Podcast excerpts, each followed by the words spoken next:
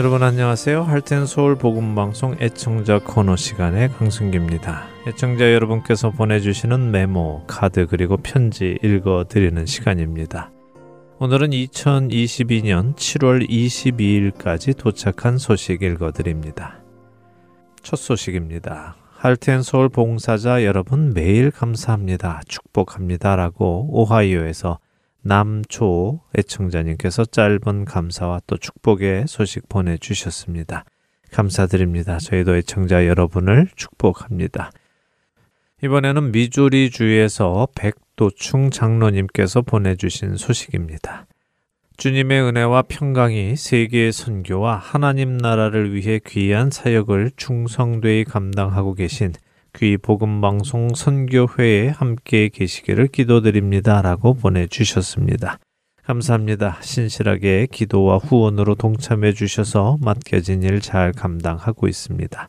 백도충 장로님도 맡겨진 자리에서 맡기신 일 충성으로 감당하시기를 기도드립니다. 이번에는 일리노이 이광옥 권사님이 보내주신 소식입니다. 철로 역정 방송 감사합니다. 주님의 사역 위에 기쁨의 열매가 가득하시기를 기도드립니다라고 보내 주셨습니다. 네, 7월부터 새롭게 시작한 프로그램이지요. 존 번연의 천로 역정이라는 책을 토대로 그리스도인이 믿음의 여정 속에 겪는 일을 나누는 크리스천의 길이라는 프로그램이 방송되고 있습니다. 천로 역정에 관한 방송을 만들어 달라고 요청하신 분이 바로 이광옥 권사님이신데요. 그래서 이렇게 감사 카드를 또 보내주셨군요. 이런 아이디어 주셔서 오히려 또 저희가 감사드립니다. 다른 애청자분들도 방송에 대한 의견 있으시면 연락 주시기를 바랍니다. 저희 할텐 서울 복음 선교회는 여러분과 함께 주 안에서 성장해 나가기를 원합니다. 이광옥 권사님 카드 감사드립니다. 자, 마지막 소식입니다. 미네소타에서 황경자 애청자님 보내주셨습니다. 할텐 소울 복음방송 봉사자 여러분 안녕하세요. 벌써 7월이 되었습니다. 무더운 날씨가 이 세상을 덮고 있습니다. 여기 미네소타에도 봄인가 했더니 여름이 되었어요. 항상 수고해 주시는 봉사자 여러분 감사 전합니다. 하나님의 축복이 함께 하시기를 기도드립니다. 건강하세요. 라고 하시면서 신청곡 은혜 아니면도 함께 신청해 주셨습니다. 예, 요즘 참 덥지요? 이곳 아리조나뿐 아니라 세상 많은 곳들이 전에 없던 더위를 기록하고 있습니다. 이럴 때 우리의 시선은 모든 것을 관장하시는 하나님께 더욱 집중하고 이 세상에서 살아가게 하시는 이유를 각각 깨달아서 그 일에 집중하며 하나님께 영광되게 살아가는 우리가 되기를 바랍니다. 은혜 아니면 그렇게 살 수 없겠죠. 하나님의 충만하신 은혜가 애청자 여러분 모두에게 함께 하시기를 기도드리면서요. 오늘 애청자 코너 마치도록 하겠습니다. 할텐 서울 복음 선교회의 사역은 여러분의 기도와 후원으로 이어져 나갑니다. 이 귀한 사역이 계속되어져 나가기를 기도드립니다. 신청곡 보내드린 후에 주안의 하나 사부로 이어드립니다.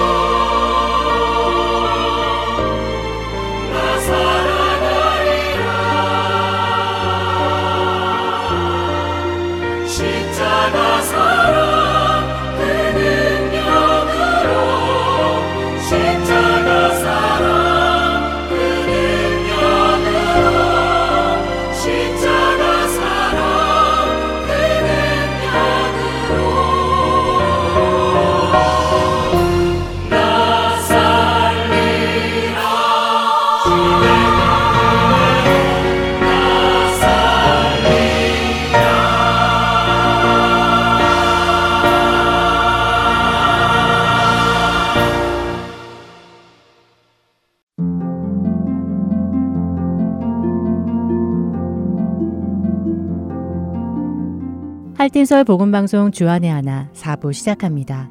주안의 하나 4부는 함께 성경을 읽고 묵상하는 Let's Read the Bible과 청소년들을 위한 묵상 프로그램 Unlock, 성경의 이야기를 드라마로 만나는 Bible 드라마, 그리고 자녀에게 어떻게 성경적인 삶을 가르쳐 주는지 지혜를 얻을 수 있는 Daily Devotional이 준비되어 있습니다.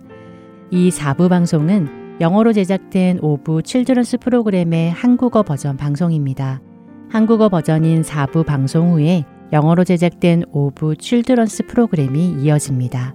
부모님과 자녀들이 함께 성경을 공부해 나가고 대화해 나가도록 제작되었습니다. 자녀들과 함께 많은 유익을 얻으시기 바랍니다. 먼저 Let's Read the Bible로 이어집니다.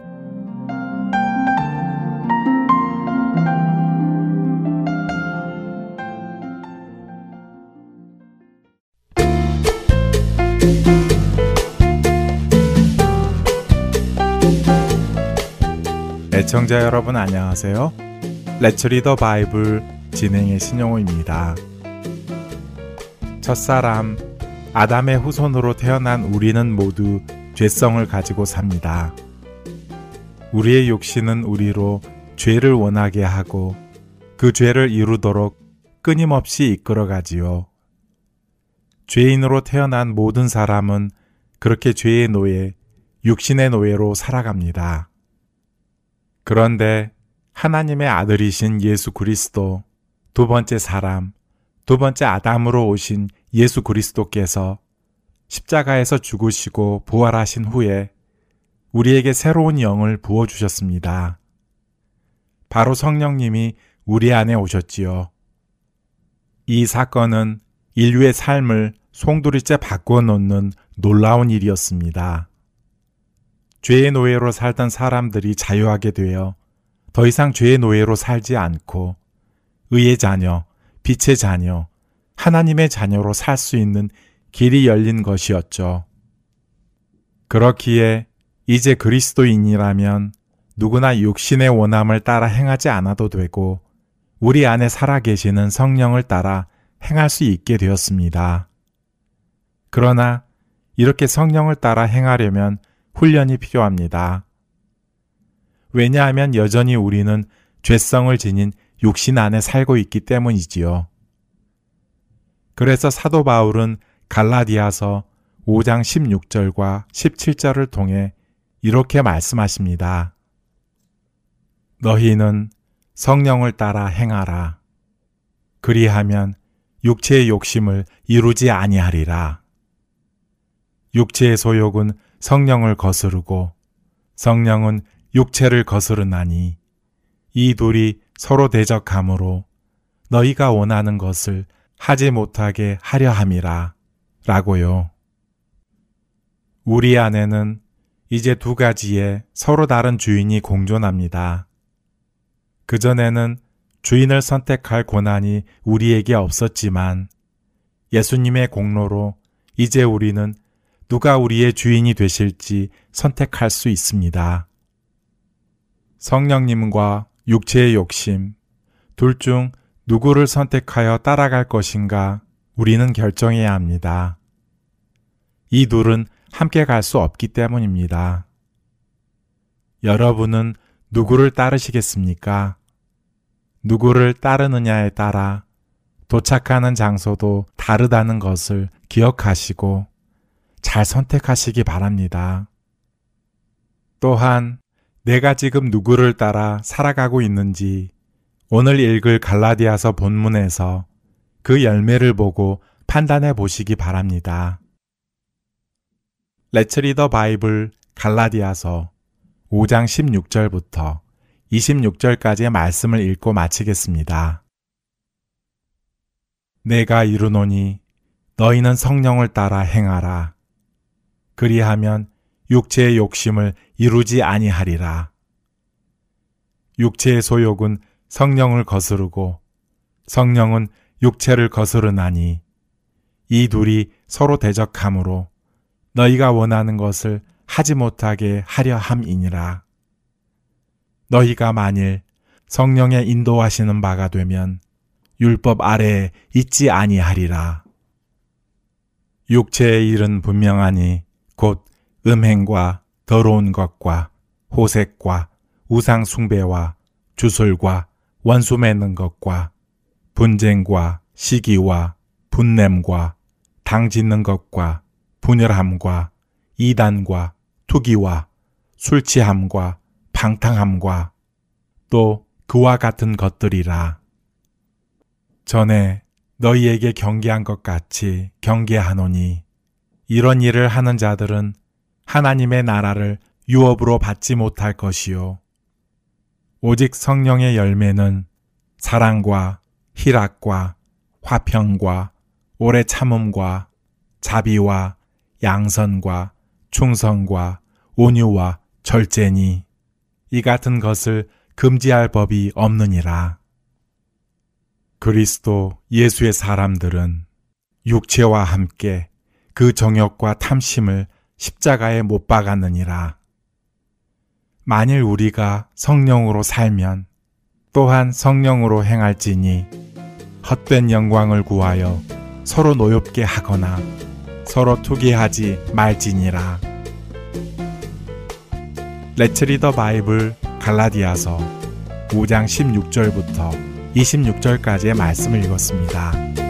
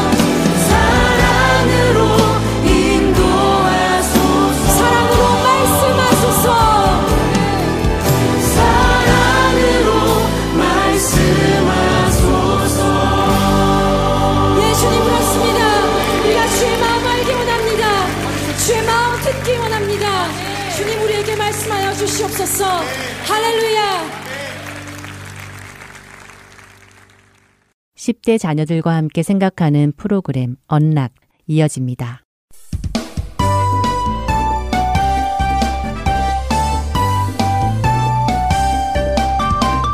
애청자 여러분 안녕하세요. 언락 진행의 이세진입니다.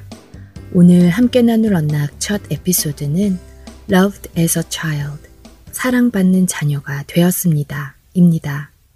오늘은 갈라디아서 4장 4절부터 7절까지의 말씀과 요한일서 3장 1절의 말씀을 읽으신 후 청취하시면 도움이 될 것입니다. 첫 번째 에피소드는 엔젤라 스탠리의 글입니다. 성교사의 딸인 저는 요한복음 3장 16절을 영어와 포르투갈어로 외울 줄 압니다. 하나님께서 저를 사랑하신다는 것도 알고 예수님께서 나를 대신하여 돌아가셨다는 것도 알죠. 하지만 그런 하나님의 사랑이 특별히 저만을 위한 사랑이라고는 느껴지지 않았습니다. 하나님이 나를 사랑하신다고 하지만 그 사랑이 어떤 사랑인지 잘 이해하지는 못했습니다. 갈라디아서 4장 4절과 5절에서 사도 바울은 때가 참에 하나님이 그 아들을 보내사 여자에게서 나게 하시고 율법 아래 나게 하신 것은 율법 아래 있는 자들을 속량하시고 우리로 아들의 명분을 얻게 하려 하심이라 라고 하십니다. 이 말씀에서 우리는 예수님의 죽음과 부활의 목적이 우리를 하나님의 자녀로 입양되게 하시려는 것임을 알 수 있습니다. 입양의 의미는 무엇입니까? 입양이란 원래 우리 가족이 아니었던 아이를 우리 가족 되게 하는 절차입니다. 아이가 입양되면 그 아이는 새로운 성실을 가지게 되고 새로운 신분을 가지게 되죠. 한 아이가 새로운 가족에 입양되는 법적 절차는 제가 예수님을 저의 구원자로 믿었을 때 일어나는 일을 쉽게 이해하게 도와주었습니다. 저는 하나님의 새로운 가족으로 입양된 것입니다. 갈라디아서 4장이 말씀하시듯 예수님께서는 제가 과거에 지은 죄, 현재에 짓는 죄, 그리고 미래에 지을 죄까지 모두 포함하여 죄값을 치르시고 죽음에서 다시 일어나심으로 저의 하나님의 자녀로 입양 절차를 마치셨습니다. 이로 인해 저는 하나님의 적이었는데 이제는 그분의 자녀가 되었고 예수님과 함께 유산까지 이어받게 되었죠. 만일 여러분이 예수님을 믿고 그분이 여러분의 죄를 위해 죽으셨으며 그런 예수님을 하나님께서 죽음에서 부활시키신 것을 믿는다면 여러분 역시 하나님께 입양된 것입니다. 여러분도 전에는 하나님의 가족이 아니었지만 이제는 하나님의 사랑스럽고 귀한 자녀가 된 것입니다. 하나님은 어떠한 사랑으로 우리를 사랑하실까요? 바로 입양된 우리를 아버지의 사랑으로 사랑하십니다. 자녀들과 함께 한 아이가 어떻게 다른 가족의 아이로 입양이 되는 것인지 그 과정과 결과에 관해 이야기 나누어 보세요. 이 사실을 통해 하나님께서 우리를 어떻게 자녀로 받으시고 자녀로 사랑하시는지 나누어 보시기 바랍니다. 보라, 아버지께서 어떠한 사랑을 우리에게 베푸사 하나님의 자녀라 일컬음을 받게 하셨는가. 우리가 그러하도다.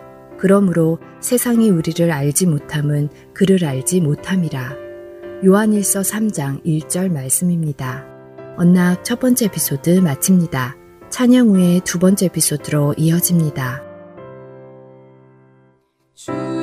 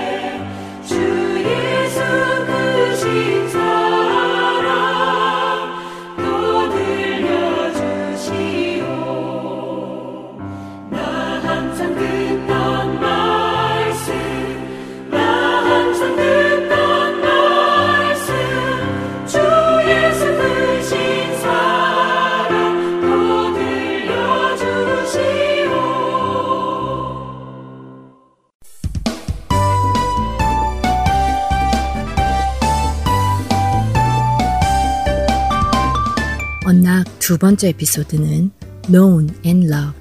알고 계시고 사랑하고 계십니다. 입니다. 오늘은 마태복음 9장 20절부터 22절의 말씀과 마가복음 5장 25절부터 34절, 그리고 누가복음 8장 43절부터 48절의 말씀과 함께 청취하시면 도움이 될 것입니다. 두 번째 에피소드는 베카 위얼윌이 쓴 글입니다. 네 명의 서로 다른 저자가 예수님의 일생을 기록했습니다. 그것을 우리는 복음서라고 부르죠. 이 저자들 중세 명의 저자가 제가 가장 좋아하는 12년 동안 혈루병을 앓고 있던 여인과 예수님의 만남을 기록했습니다. 그 여인은 10년이 넘게 육체적인 고통을 겪어왔죠. 더군다나 당시 문화에서 그녀의 병은 그녀가 부정한 여인으로 여김받게 했습니다. 의사도 그녀를 고칠 수 없었죠. 그 여인은 고립되고 외롭고 희망 없는 삶을 살았습니다. 그런 그녀가 군중 속에서 예수님을 보았을 때 그녀는 군중 속을 헤치고 예수님께 가까이 다가갔습니다. 그 여인은 내가 예수님의 옷자락을 만지면 내 병이 나을 거야 라는 믿음으로 예수님의 옷자락을 만졌습니다.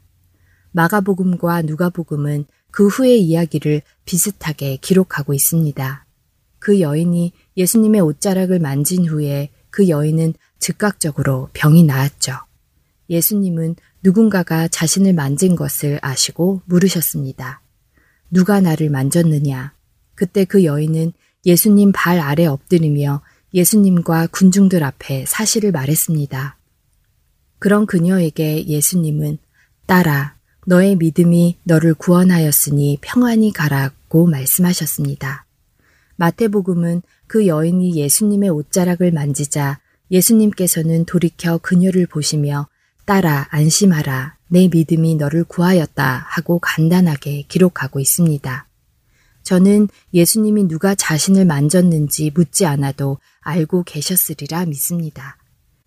그렇지만 오랜 시간 동안 고통받으며 군중 속에 외롭게 있던 그녀가 치유받아야 하겠기에 예수님께서는 이미 그녀가 누구인지 그리고 사랑받고 있음을 알려주고 싶으셨기에 그녀를 공개적으로 부르셨다고 생각합니다.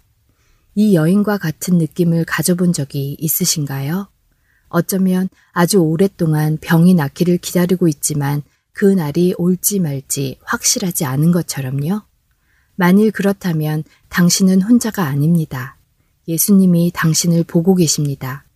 예수님은 당신이 예수님 발 아래 엎드려 당신의 상한 마음을 보이기를 기다리고 계십니다. 예수님은 치료의 하나님이십니다. 예수님은 우리의 망가진 부분을 평강과 사랑으로 채우시는 분이십니다. 우리가 해야 할 것은 예수님께 가까이 나아가서 예수님의 옷자락을 만지는 것입니다. 자녀들과 함께 이 여인처럼 외로움과 고립 혹은 고통을 경험해 본 적이 있는지 나누어 보시고 예수님을 향한 믿음으로 그분의 옷자락을 잡아보도록 권해주세요. 예수께서 돌이켜 그를 보시며 이르시되 따라 안심하라 내 믿음이 너를 구원하였다 하시니 여자가 그 즉시 구원을 받으니라. 마태복음 9장 22절의 말씀입니다. 이번 주 언락 마치겠습니다.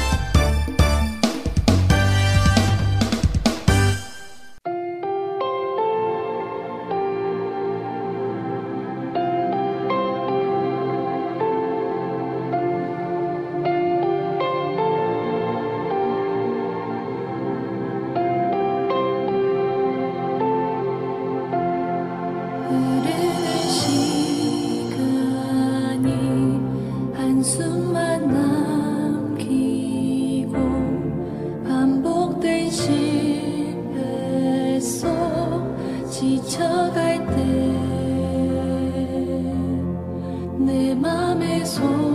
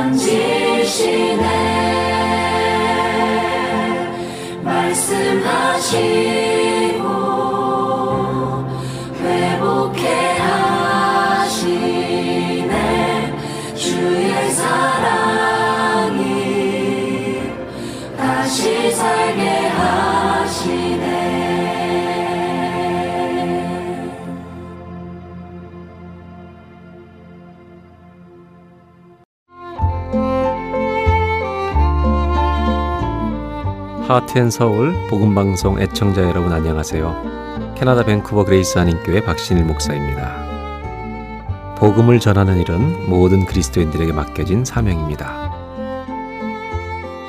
Heart and Soul 복음방송은 생명의 근원 되시는 예수 그리스도만을 전하는 방송사입니다. 여러분의 기도와 후원으로 이 사역은 계속될 것입니다. 믿지 않는 자들에게는 복음을, 믿는 자들에게는 영적 성장을 전해줄 것입니다. 이 귀한 사역에 여러분들의 동참과 기도와 후원을 부탁드립니다. 감사합니다.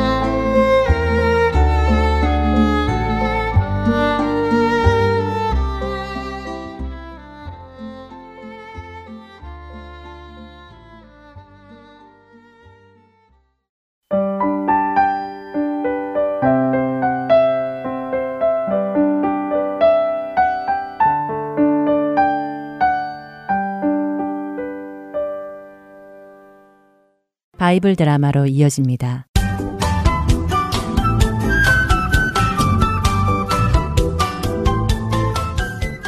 애청자 여러분 안녕하세요. 바이블 드라마 사무엘 편 진행의 박영규입니다. 사람들이 자기 생각에 옳은 대로 행하며 살던 사사시대. 그 사사시대의 끝자락은 영적으로 많이 어두웠습니다. 하나님을 기억하는 사람도, 하나님의 말씀을 따라 순종하는 사람도 찾기 어려웠지요. 그런데 이런 상황 속에서도 하나님을 경외하며 말씀을 따라 살아가는 사람들은 여전히 남아 있었습니다. 에브라임 산지에 사는 엘가나라는 사람이 그 중에 하나였습니다. 엘가나는 에브라임 지파가 사는 에브라임 산지에 살았지만 에브라임 지파 사람은 아니었습니다. 그는 레위 지파 사람으로 에브라임 지파 속에 섞여 살았지요. 하지만 안타깝게도 엘가나에게는 두 아내가 있었습니다. 첫째 부인의 이름은 한나였고 두 번째 부인의 이름은 브닌나였죠. 사실 엘가나는 한나를 사랑했고 한나와 함께 결혼 생활을 했지만 오랜 결혼 생활을 했음에도 불구하고 한나는 임신을 하지 못해서 엘가나와 한나 사이에는 아기가 없었지요. 당시 이스라엘의 문화 속에서 아기는 반드시 있어야 했고 아내가 아기를 낳아주지 못하면 둘째 아내를 들여서라도 아기를 가지는 것이 풍습이었습니다. 이스라엘의 시조인 아브라함도 사라가 임신을 하지 못하자 하갈이라는 여종을 통하여 아들을 낳은 것처럼 말입니다. 엘가나 역시 당시의 문화 속에서 아이를 얻기 위해 둘째 아내를 얻었고 그 둘째 아내인 분인나는 엘가나에게 여러 명의 아들들과 딸들을 낳아주었죠. 그래서 분인나는 자신이 둘째 아내여도 자신이 더 사랑받는 아내라고 생각하고는 거만하게 굴었습니다. 어머 형님 일찍도 일어나셨네요? 아기도 없으신 분이 뭐 하실 일 있다고 그렇게 일찍부터 일어나고 그러세요? 저야 자식들이 많으니까 아침부터 일찍 일어나서 해야 할 일이 많지만 아 형님이야 아이도 없어서 할 일도 없으신데 늦잠이나 푹 주무시지 분인나 자네 무슨 말을 그렇게 하나 꼭 아이가 있어야 일찍 일어나고 아이가 없으면 일찍 일어나지 않아도 된다는 법이 어디 있나? 자네는 뭐하러 그렇게 쓸데없는 말을 하는가? 그렇게 나를 조롱하고 싶은 겐가? 어머, 어머. 아니, 형님, 무슨 말씀을 그렇게 하세요? 어, 제가 뭘 어쨌다고요? 저는 형님이 피곤하실까봐 더 주무시라고 말씀드린 건데, 아, 괜히 형님이 아이가 없어서 열등감에 이런 반응을 보이시는 것 아닌가요? 아이고, 이거 어디 무서워서. 아, 아이 얘기는 꺼내지도 못하겠네. 아, 참. 뭐? 뭐라고? 열등감? 네, 형님. 이게 다 아기가 없어서 과민 반응 보이시는 거예요. 만날 때마다 분인나는 이렇게 한나의 마음을 아프게 했고 화가 나도록 조롱했습니다. 아니 여보 왜 또 이렇게 울고 있어? 아닙니다. 아니긴. 또 분인 나의 아이들을 보고 부러워서 이렇게 울고 있는 게요. 사실 한나는 분인나가 그렇게 화가 나게 하여도 남편 엘가나에게 이야기하지는 않았습니다. 그저 혼자 울며 그 아픔을 달랬지요. 그래서 엘가나는 분인나가 얼마나 나쁘게 한나의 마음을 괴롭게 하는지 알지 못했기에 한나의 마음을 이해하지 못했습니다. 그래서 그는 오히려 종종 한나의 마음을 더 아프게 하는 말을 하고는 했죠. 아니, 여보. 내가 당신을 사랑하는 건 잘 알지 않소. 내가 열 아들보다 더 낫지 않소. 아들이 열이 있다고 해서 나만큼 당신에게 해줄 것 같소. 당신 자꾸 이렇게 슬퍼하면 나도 섭섭습니다. 하하. 한나의 마음을 알아주는 사람은 아무도 없었습니다. 자신이 열 아들보다 더 낫다고 말하는 엘가나도 한나를 사랑은 하지만 그녀의 슬픔을 알아주지는 못했지요. 엘가나는 이스라엘의 절기 때마다 성막이 있는 실로에 가서 제사를 드렸습니다. 실로의 제사를 지내러 갈 때면 분인나는 더욱 한나를 괴롭게 했습니다. 왜냐하면 엘가나가 제사를 지내고 남은 고기를 자식도 없는 한나에게 자식이 많은 분인나보다 더 많이 주며 사랑을 보여주었기 때문이죠. 자, 여보. 여기 하나님께 드리고 남은 재물이요. 많이 먹고 힘내시오. 자, 내가 분인나보다도 두 배나 당신에게 주지 않소. 내가 당신을 얼마나 사랑하는지 아시겠죠? 아하하하. 이런 모습에 시세 많은 분인나는 한나가 혼자 있을 때면 와서 또 한나의 마음을 상하게 했습니다. 아우, 형님. 혼자 그 많은 고기를 어떻게 다 드시려고 그러세요? 아, 욕심쟁이. 우리 애들은 모자라다고, 모자라다고. 더 달라고 더 달라고 하는데 아, 어차피 다 드시지도 못할 것을. 어, 우리 애들도 족보상으로는 형님 애들이니 애들에게 사랑을 좀 베풀어 주세요. 아, 혼자 그렇게 욕심만 부리니까 아이도 없지. 에휴.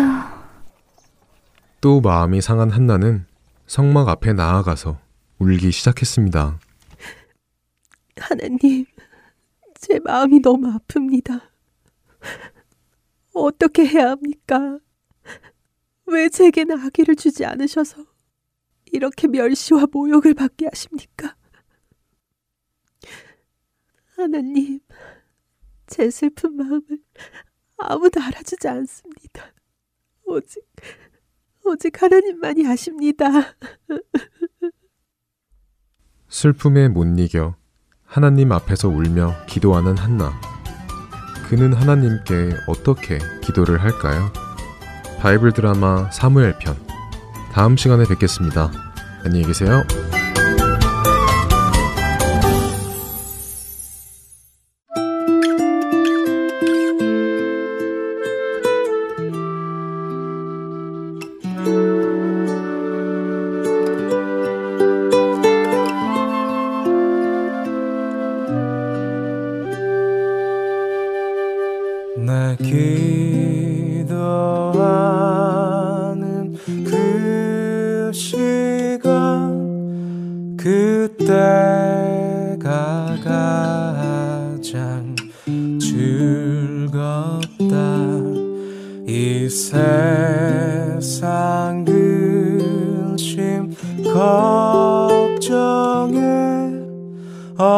매인 나를 부르사 내진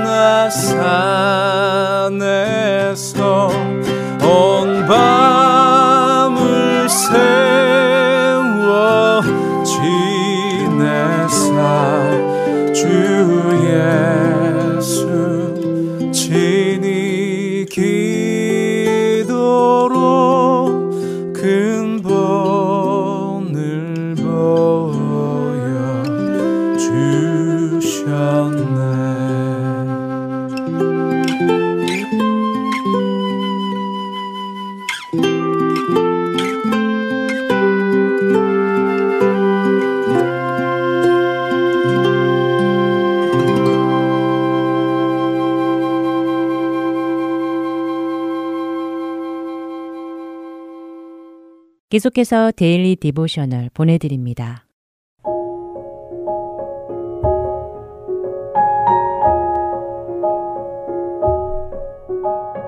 애청자 여러분 안녕하세요. Daily Devotional 진행의 최소영입니다. 우리 자녀들은 하나님의 말씀을 암송하며 마음에 쌓아두고 있나요? 마음에 쌓인 말씀들은 절대 도둑 맞을 수 없음을 알고 있는지요? 오늘은 이것에 대해 나누어 보고 함께 말씀을 묵상하는 시간 되시길 바랍니다. 오늘 Daily Devotional의 제목은 The Safe, 금고입니다. 벤은 엄마와 함께 아빠의 삼촌이신 프랭크 할아버지 댁에 와 있습니다. 병원에 계신 할아버지를 위해 엄마는 금고를 열어 그 안에 있는 서류들을 꺼내셨지요. 그 중 서류 하나를 따로 챙기신 엄마는 이 서류에는 병원에서 필요한 할아버지에 대한 기록들이 있다고 말씀하십니다. 엄마는 나머지 서류들을 다시 금고 안에 넣고 금고를 잠그신 후 벤과 함께 할아버지가 계신 병원으로 향했지요. 엄마가 병원 오피스에서 일을 보시는 동안 벤은 혼자 복도를 지나 할아버지가 계신 병실에 들어갔습니다. 누워 계시던 할아버지는 벤을 보시자 베개에서 머리를 드시며 떨리는 목소리로 아이고, 우리 귀여운 지미가 왔구나 하고 말씀하셨지요. 벤은 고개를 저으며 짐은 아빠 이름이고 자신은 벤이라고 말씀드렸습니다. 그리고 아빠는 아이가 아니라 이제 다 큰 어른이라고 덧붙였지요. 벤의 말에 할아버지는 잘 모르겠다는 표정으로 아무 말씀도 하지 않으셨습니다. 무엇을 해야 할지 몰라 당황한 벤은 오늘 아침 교회에서 가져온 주보를 주머니에서 꺼내 할아버지께 보여드렸지요. 벤에게서 주보를 건네받은 할아버지는 그것을 유심히 보시더니 맨 위에 쓰여진 성경 구절을 읽기 시작하셨습니다. 지존자의 은밀한 곳에 거주하며 전능자의 그늘 아래 사는 자여. 그리고 할아버지는 눈을 감으시더니 시편 91편 전체를 암송하셨지요.